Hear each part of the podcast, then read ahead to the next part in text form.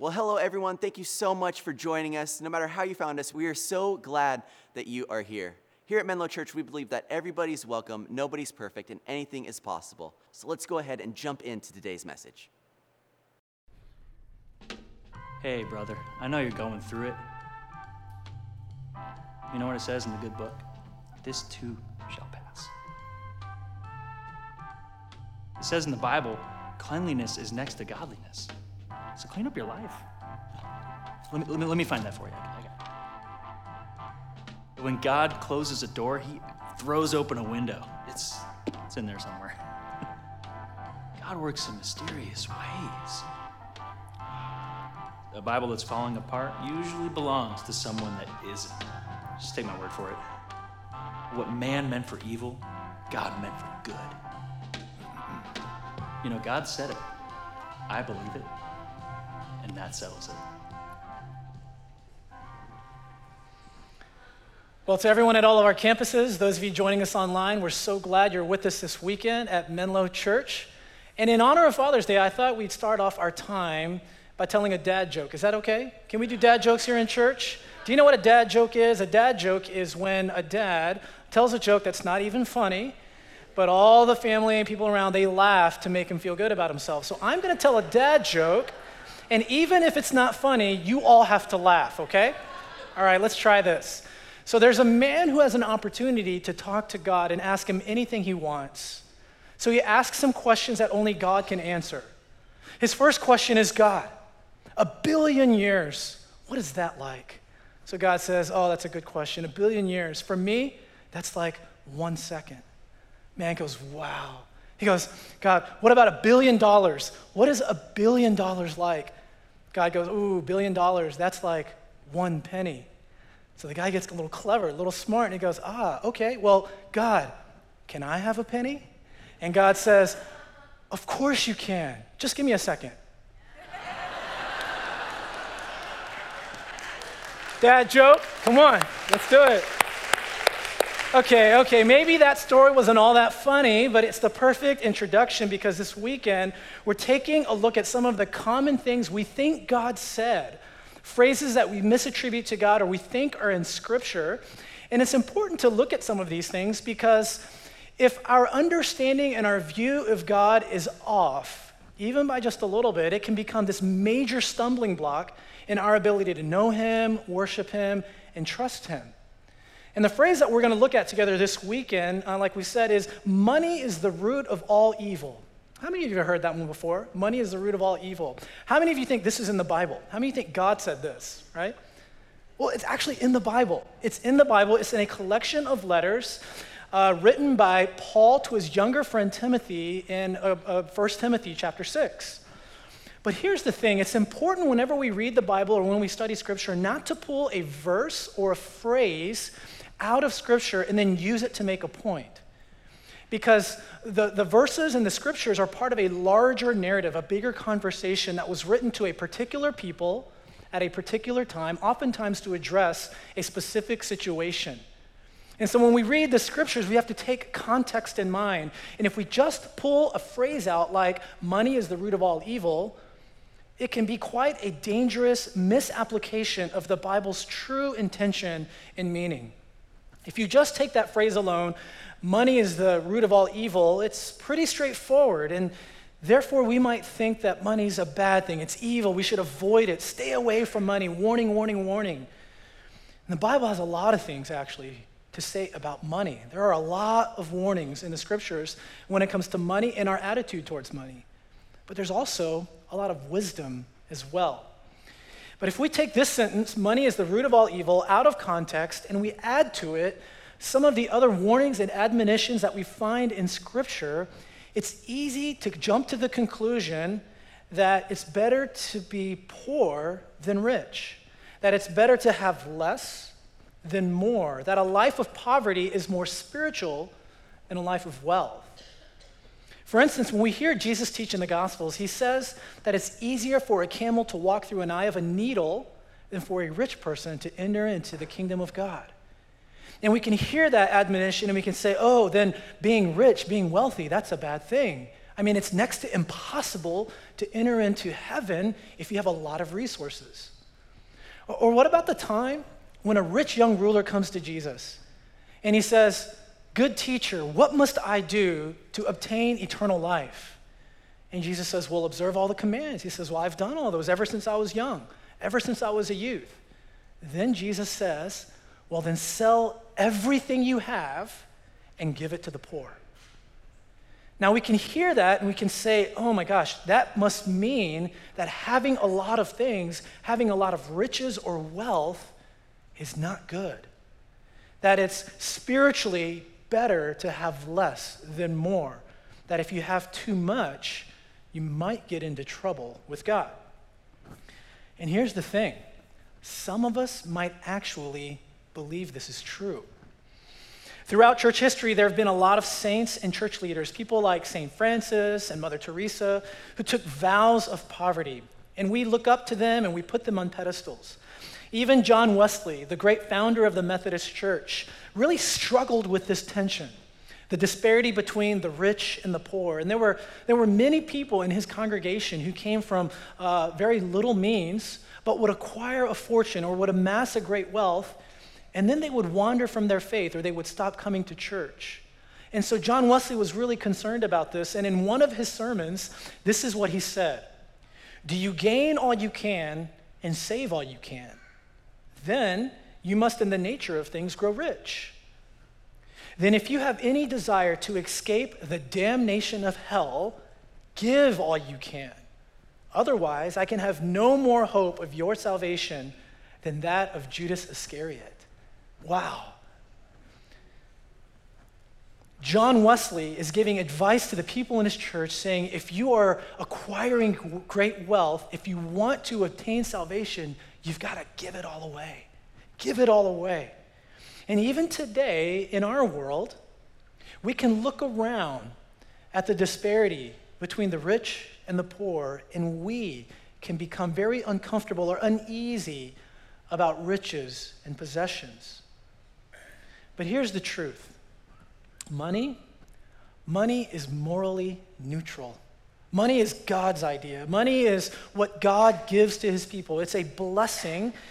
But the idea that money and wealth are evil can still show up in our hearts and in our thinking in very dangerous ways.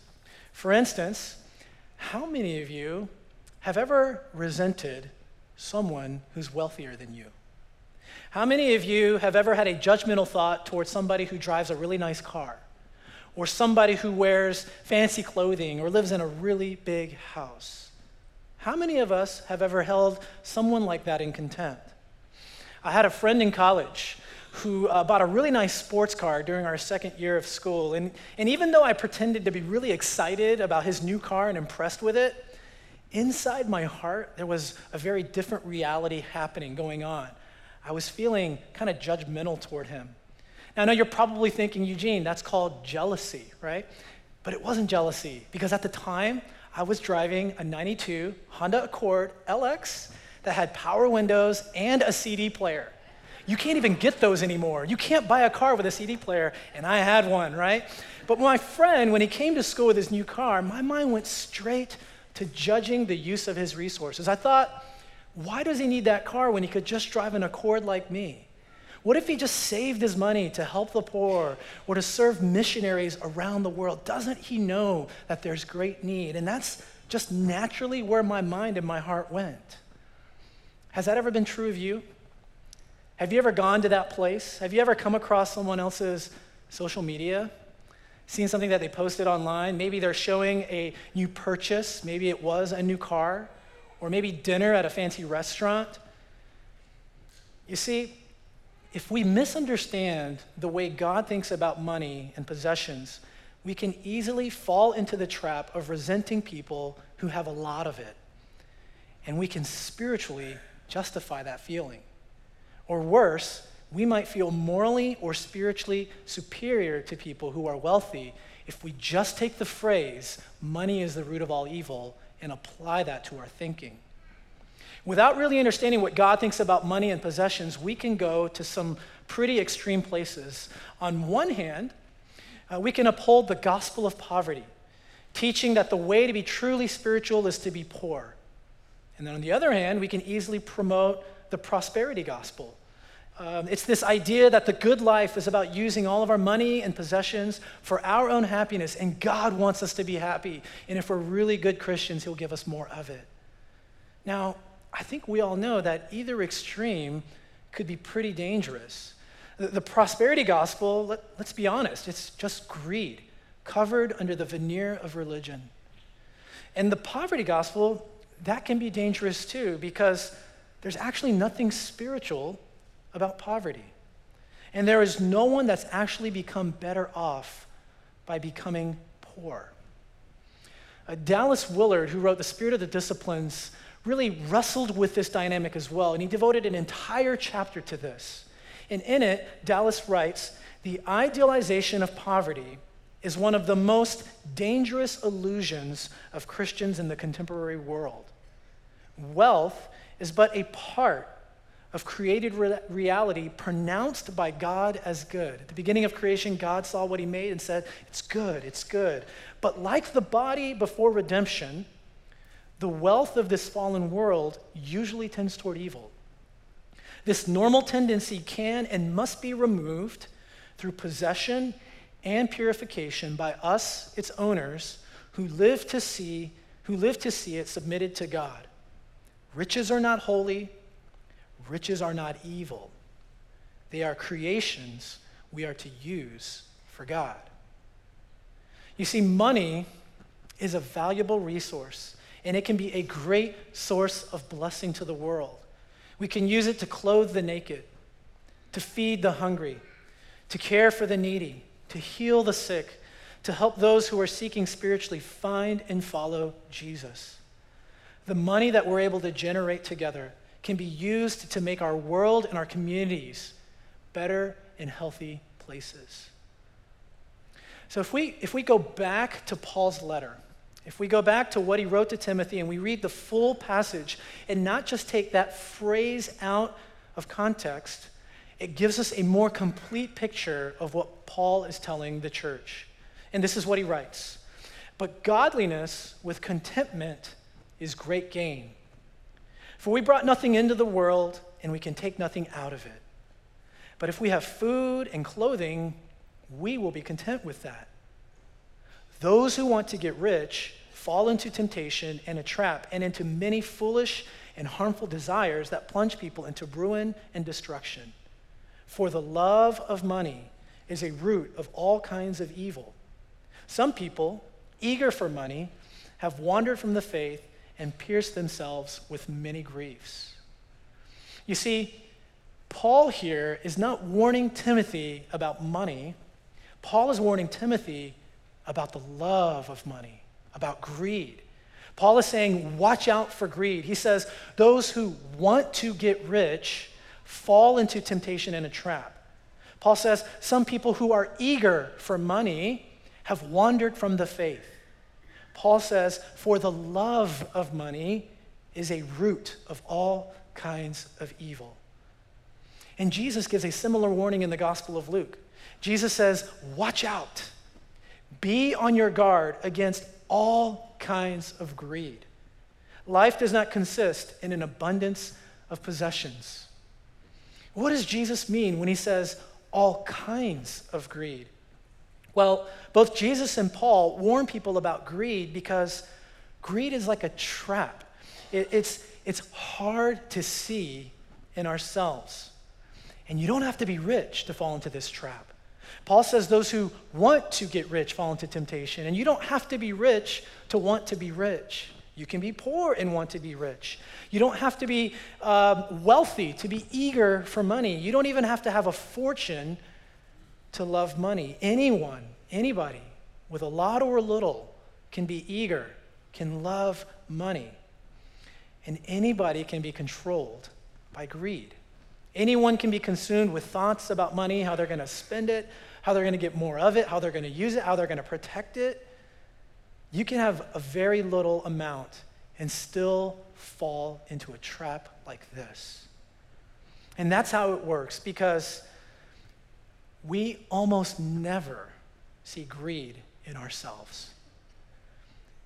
We look at what others have, we look at how others spend, and we're often quick to pass judgment, but we never think that we're the ones who are greedy, that I'm the one that's wasting my resources, or that I'm being selfish. And the reason why that's the case is because our hearts, our hearts are deceitful above all things.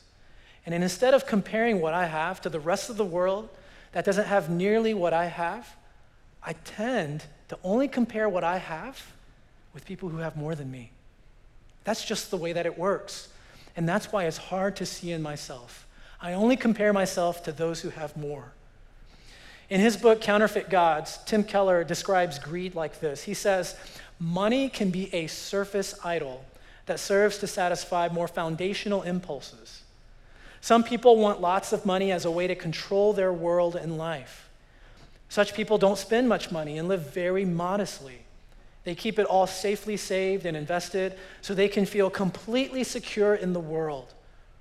Others want money for access to social circles and to make themselves beautiful and attractive. These people do spend their money on themselves in lavish ways. Other people want money because it gives them so much power over others. In every case, money functions as an idol, and yet, because of various deep idols, it results in very different patterns of behavior. I think this is what Jesus means when he says, Watch out for all kinds of greed, right? Keller is saying that money is just the tip of the iceberg. But beneath the surface, there are more likely deeper idols and motivations that are at work in our hearts. That's why Paul calls it the root, the root of all evils. It's hidden beneath the surface. It's not what we think it is all the time. In other words, someone who saves every penny and never spends any of it on themselves to feel secure, protected, and in control of their finances might be no less selfish than someone who spends carelessly on themselves to look attractive to others. When my wife Esther and I got married, I had just graduated from seminary. Uh, she was teaching second grade at the time, and between our student loans and our limited income, we had to live as a newlywed couple on a very tight budget. Uh, one night on our honeymoon, we went out to dinner, and to this day, I honestly I don't remember what I ordered or what I ate, but I will never forget what my wife ordered, what Esther ordered that night. She ordered the lobster ravioli. it was the most expensive item on the menu. And instead of saying, honey, what a great selection, you have such fine taste. With a smile on my face, my heart was going to a place like, why would she order that? Does she not notice how expensive that is? Does she not realize that we're on a tight budget? I won't be able to have dessert, right? We're on our honeymoon. We're married less than one week, and already I'm judging my wife for ordering this expensive entree on the menu. But here's the thing I was the one being greedy. In my heart, being frugal and c- controlling our budget and our finances and holding onto our money was my way of feeling secure. My deeper need to feel secure and in control of our finances was showing up at dinner on our honeymoon toward my wife. My own love of money, even though I didn't have a lot of it at the time, was the underlying root of why I was feeling so resentful that night. Next week, Esther and I, we're going to celebrate 17 years of marriage.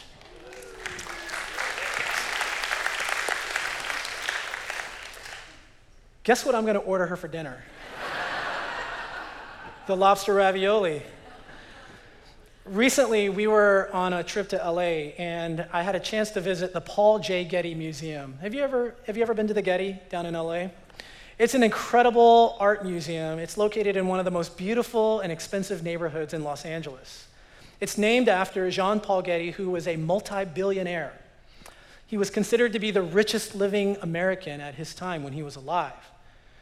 Uh, but despite his incredible vast wealth, Getty was also known to be infamously, notoriously frugal.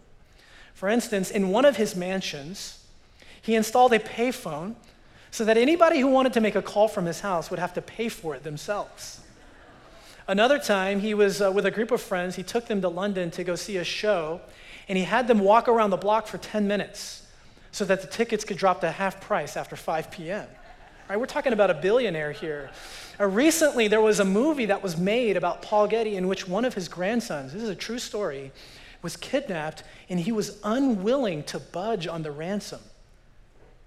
Jean Paul Getty was one of the richest people in the world who ever lived, and yet he was incredibly frugal with his resources. And what I'm trying to get at is this you don't have to be rich to be greedy, and you don't have to be poor to be frugal. It's a trap. Anyone can be controlled by the love of money. That's kind of how this works. And that's why we have to watch out for it in our own lives and in our own hearts. The only way we can break free from this trap to deal with this it's not by changing our view of money, our spending patterns. It's not behavior modification, actually. The only way we can break free from this trap is about examining our hearts.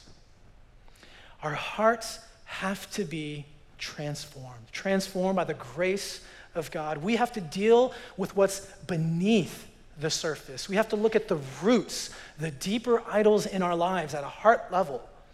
We have to deal with idols like control and security and acceptance.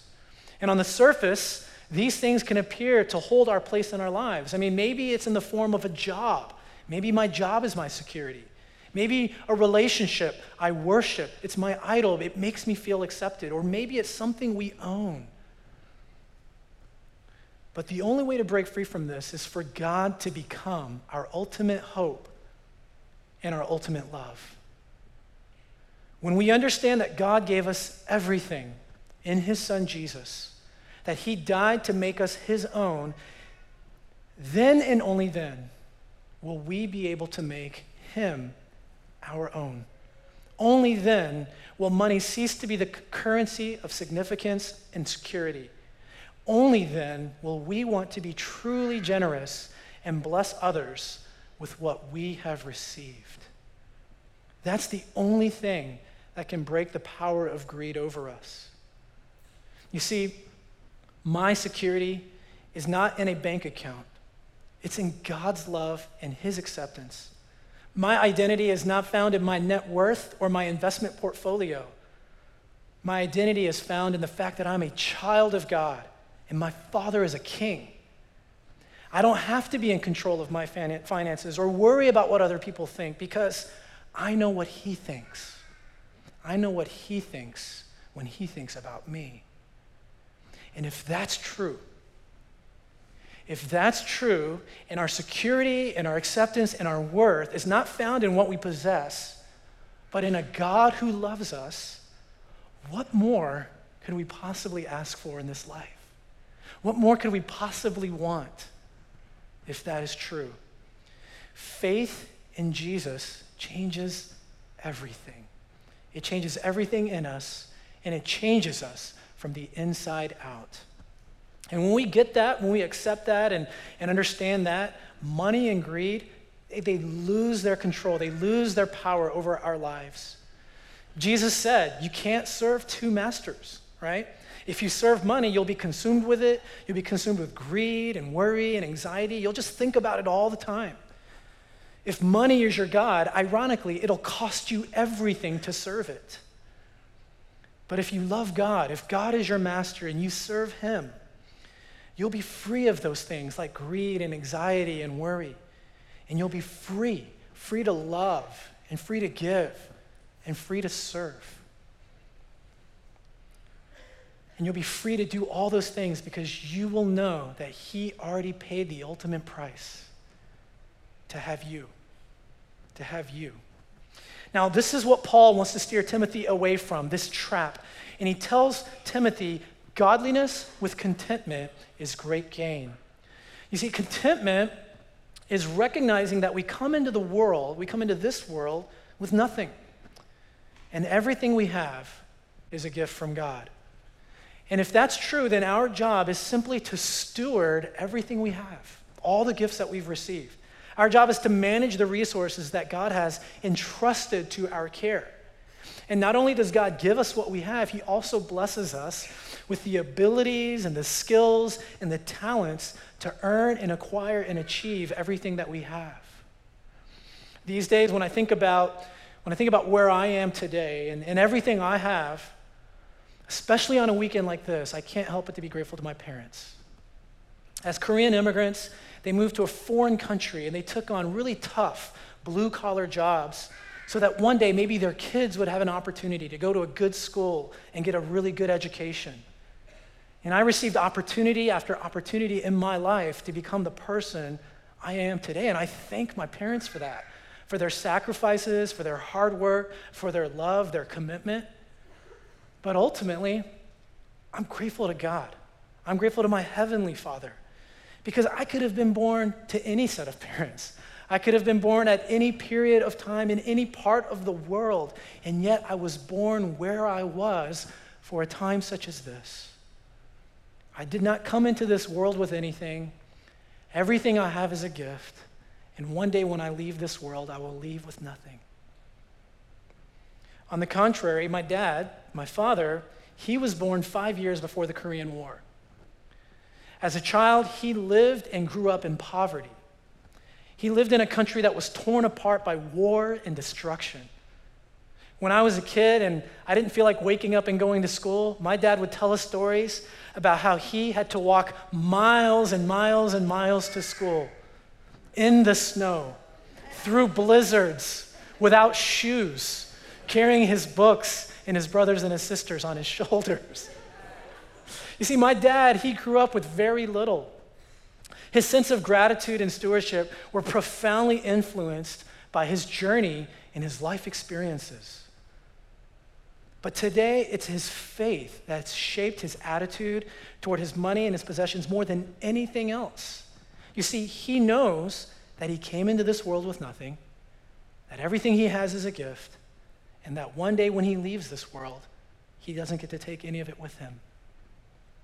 Contentment is recognizing that we come into the world with nothing, and that everything we have is a gift from God.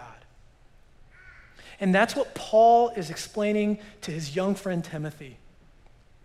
And Paul goes on to say in chapter 6 Timothy, command those who are rich in this present world not to be arrogant, nor to put their hope in wealth, which is so uncertain, but to put their hope in God, who richly provides us with everything for our enjoyment.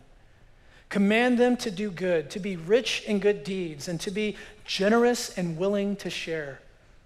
In this way, they will lay up treasure for themselves as a firm foundation for the coming age, so that they may take hold of the life that is truly life. How does somebody get a life like that? How do you live a life that is truly living, that is truly life? Well, right here, Paul says this he says, You can live a life that is truly life by putting your ultimate hope, your ultimate love in God the Father.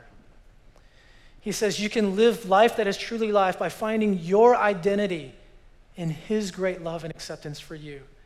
You can live a life that is truly life by stewarding all the gifts and all the resources you have in a way that reflects His grace to you and His purpose for your life. So, so later today, if you have a chance to talk to God, I hope that your conversation or your prayer with God will go something like this Heavenly Father, thank you for every second and every penny I have. More than a billion years or a billion dollars, I am grateful to have you in your love. Help me to use all of my time and all of my resources in ways that will reflect your goodness in your glory. Let's pray together. Heavenly Father, we give you thanks on this day to be gathered in worship and to be able to experience and touch and feel and see and taste and be a part of all the incredible gifts that you pour into our lives. God, we are so grateful for who you are and what you've done and for the gift of your Son. And so, God, as we worship together in our hearts, may we know this truth to be real. And may this truth transform all of us from the inside out so that our greatest gain, our greatest pleasure, our greatest joy is found in knowing you and nothing else. Lead us in this way, Jesus. We pray. Amen. Well, I hope that that message was inspiring and challenging and it will cause you to look at Jesus a little bit differently. Thank you so much for tuning in. If you'd like to stay tuned with us, then please follow us on social media and have a wonderful week. We'll see you next week.